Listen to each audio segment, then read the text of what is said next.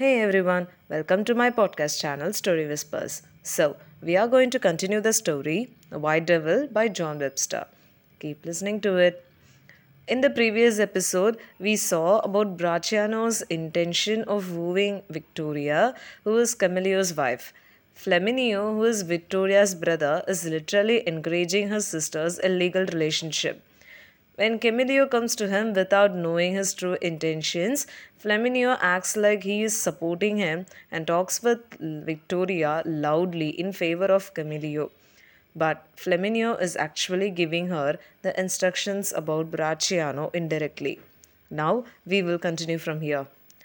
Flamineo says to her sister that she will go to bed with his lord who will give her a ring embellished with a philosopher's stone as they lie in a mattress stuffed with turtle dove feathers. He is constantly speaking loudly so that Camillo can hear his words, while Flamineo is slyly hinting to his sister that the phrase Lord actually refers to Brachiano. Camillo thinks that the word actually refers to him. Vittoria understood her brother's speech and now she speaks secretly to his brother about how they plan to get rid of him. Flamineo asks her to get ready.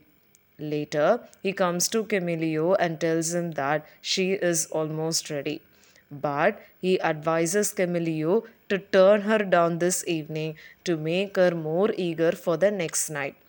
Flamineo's wise counsel is appreciated by Camillo, who informs his wife that he won't be sharing a bed with her that night. Flamineo then inquires as to how he can have a guarantee that Camillo will not break his promise. Camillo assures him that he will be locked in his room. Camillo then exits the place. Now, Victoria's brother Flamineo is pleased with how things have turned out. As Camillo exits the scene, Brachiano emerges from the shadows and begins courting Victoria with gentle vows. At the same time, Victoria's servant Zanche carries out a carpet and two pillows to make a bed for their affair. Cornelia, Vittoria, and Flamineo's mother walks in and overhears their conversation. She bemoans the state of her family, forecasting that this love affair will destroy them all. Flamineo and Zanche had already left the scene. Brachiano gives Vittoria a jewel for her jewel, inadvertently referring to the female sexual organ, and instructs her to wear it at the base of her dress bodice. Vittoria then describes her most recent dream to him. She was sitting beneath a yew tree when Brachiano's wife and Camillo approached her, accusing her of attempting to uproot the yew tree. They decided to bury her alive and began digging a grave for her when one of the yew tree's branches killed them all. Flamineo tells himself that Vittoria, the cunning and devilish woman, has subtly demanded to Brachiano to murder his wife and her husband Camillo. Brachiano promises to shield Vittoria from their wives and to dedicate himself completely to her.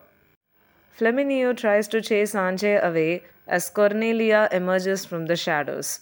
She preaches to Vittoria and Brachiano about the immorality of their extramarital affair, and Vittoria begs her mother to realize her love for Brachiano. Cornelia later reveals that Brachiano's sick wife Isabella is heading back to Rome. Vittoria protests to her mother, saying that she could only have resisted Bracciano's love through bloodshed. Cornelia and Victoria kneel together for repentance, and Victoria runs away from shame. Brachiano is upset after witnessing the conversation between her mother and daughter.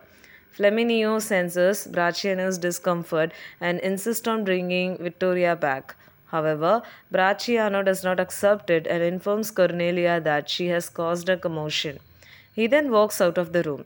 When Flamineo notices this, he becomes enraged and accuses his mother of betrayal, claiming that this was the only way he knew to improve his and the family's social and financial reputation. Cornelia regrets having given birth to him after hearing these words from his son. And Flamineo retorted that he would rather have been born to a prostitute in Rome. Cornelia leaves the room very upset, and Flamineo vows to keep him off his mischief using trickery and multiple indirect methods as much as needed. So, what does Flamineo intend to do?